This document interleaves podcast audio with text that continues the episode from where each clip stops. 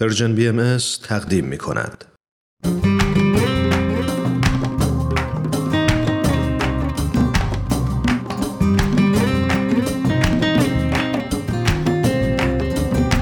سلامی دوباره به شما شنونده های پروپاقرص برنامه های آموزه های نو. من پریسا. و من فرزاد با فصل پنجم آموزه های نو در خدمت شما هستیم همچنان در این مجموعه برنامه خلاصی از مقاله های وبسایت باهای تیچینگز رو به شما معرفی می‌کنیم. و هر از گاهی هم با یکی از نویسنده های مقاله ها مصاحبه ترتیب میدیم تا موضوع مقاله رو از زبان خودش بشنویم. خلاصه دست از تلاش بر نمیداریم تا شما شنوندگان پروپاگورس برنامه آموزه های نو از برنامه های ما راضی باشید و لذت ببرید. شنوندگان عزیز ازتون دعوت می‌کنیم تا با اولین قسمت از فصل پنجم مجموعه برنامه آموزه های نو با ما همراه باشید.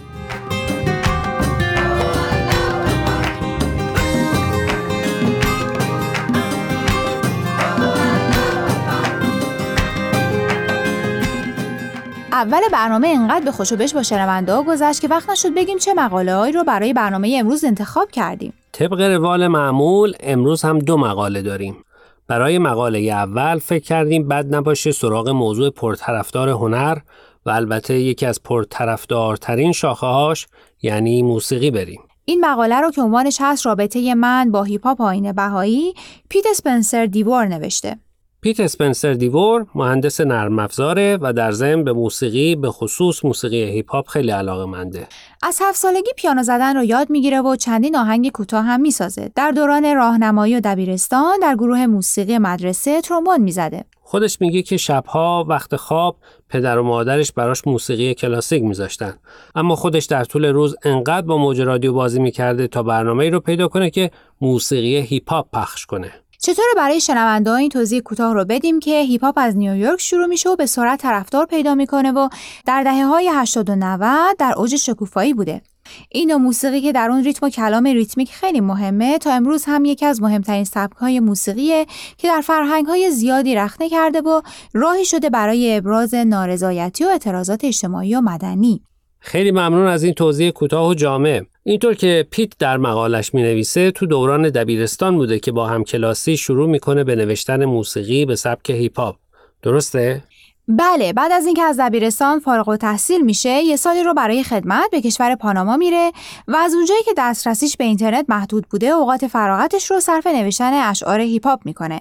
اولین اجرای زنده هیپ هاپش به زبان اسپانیایی و روی شعر ما قطرات یک اقیانوسین بوده که مضمونش وحدته. پیت میگه در طی تمام این سالها همیشه سعی می‌کرده در کارهای هیپ هاپش آموزه های بهایی رو هم به نحوی مورد استفاده قرار بده. اون میگه یک روز که داشتم در مورد یکی از آموزه های بهایی فکر می‌کردم و سعی می‌کردم که بهتر بفهممش رفتم سراغ اشعار رپی که قبلا نوشته بودم و شروع کردم به موسیقی های قدیمم گوش کردن و همینطور که افکارم رو جمع و جور می‌کردم ناگهان به صورتی خیلی طبیعی یک شعر به سبک رپ به ذهنم رسید. فکر کردم اون رو برای نوروز که ابتدای تقویم بهاییه تهیه کنم. موافق قسمتی از این اثر رو بشنویم؟ حتما.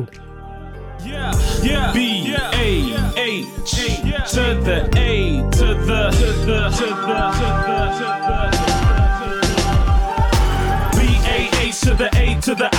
B A H to the A to the I. This is what it means to be a Baha'i. The A to Z of what it takes just to be unified. That's you and I. B A H to the A to the I. B A H to the A to the I. This is what it means to be a Baha'i. The A to Z of what it takes just to be unified. That's you and I. B A H to the A to the I. The I, the I,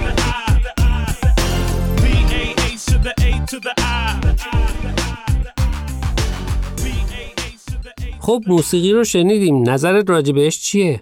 من که خیلی خوشم اومد اما فکر می‌کنم نکته مهم و قابل توجه این مقاله تو همون قسمت آخرش بود کجاش؟ همونجا که می‌گفت همیشه تلاشم این بوده که آموزه های بهایی رو به نحوی در آثارم مورد استفاده قرار بدم و یه روز همونطور که داشتم در مورد یکی از آموزه فکر می‌کردم به صورت خیلی طبیعی این اتفاق افتاد جالبه. منظور اینه که خیلی وقتها ممکنه لازم نباشه ایده یا تفکر و اعتقاد هنرمند به صورت مستقیم نشون داده بشه.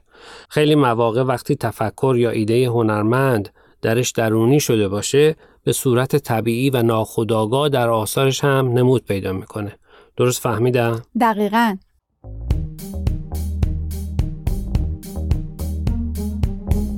دوستان قبل از اینکه به سراغ مقاله دوم امروز بریم می‌خوایم یه بار دیگه خواهش کنیم که به فیسبوک و تلگرام سرویس رسانه‌ای فارسی بهایی سر بزنید و درباره مقاله ها نظر بدید. آدرس صفحه فیسبوک و تلگراممون رو در آخر همین برنامه یک بار دیگه به اطلاع شما میرسونیم. در ضمن از این به بعد برنامه های آموزه های نو از طریق ساندکلاود سرویس رسانه‌ای فارسی بهایی هم قابل دسترسیه.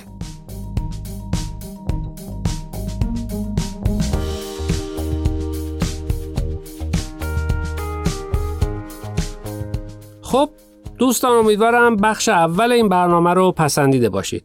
در بخش دوم سراغ مقاله رفتیم از لونا ایساخانی با عنوان خبره شدن در استفاده از وقت. لونا در فرانسه از مادری برزیلی و پدری ایرانی متولد شده. اون در رشته علوم اجتماعی تحصیل کرده و پیشرفت روحانی جوامع بشری از موضوعات مورد علاقشه.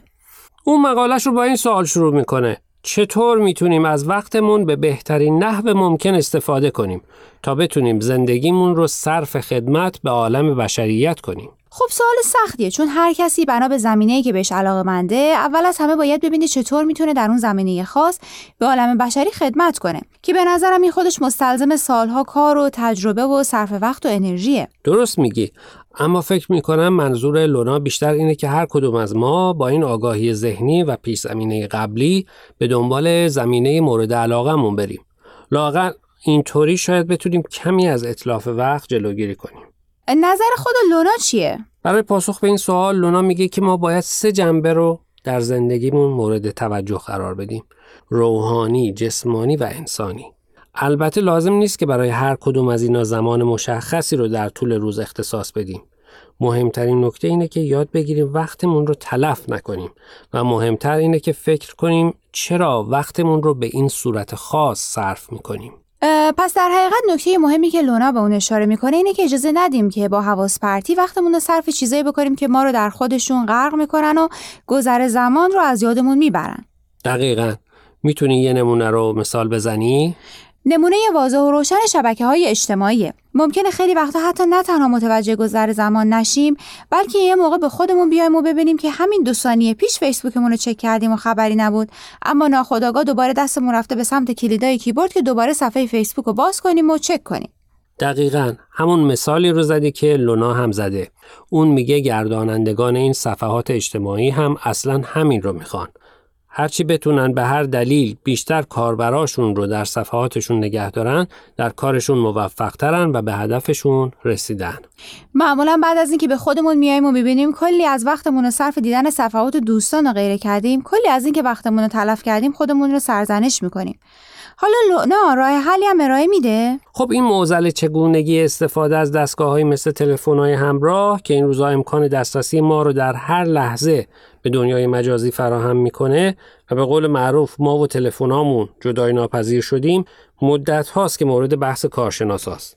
راه حل های زیادی هم ارائه شده مثل نرم افزارهایی که کمک می‌کنه برای کارها و زندگیمون برنامه ریزی کنیم یا مقاله هایی که نوشته شدن تا عموم رو متوجه این موزل کنن.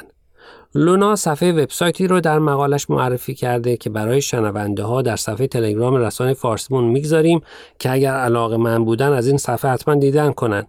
چند مقاله و داده های اطلاعاتی و یک تتاک هست که مخصوص همین موزله. موزل استفاده صحیح از وقت و تاثیر منفی شبکه های اجتماعی روی استفاده صحیح از وقت. خیلی ممنون از این اطلاعات جامع و کامل. فکر می‌کنم بعد از این بحث هر وقت برم سراغ صفحه فیسبوک بیشتر حواسم جمعه که اگه دیدم دارم زیادی تو صفحات دیگران میگردم خودم از محلکه اطلاف وقت نجات بدم و برم سراغ یه کار مفید که منفعتش به هممون برسه. انشاءالله.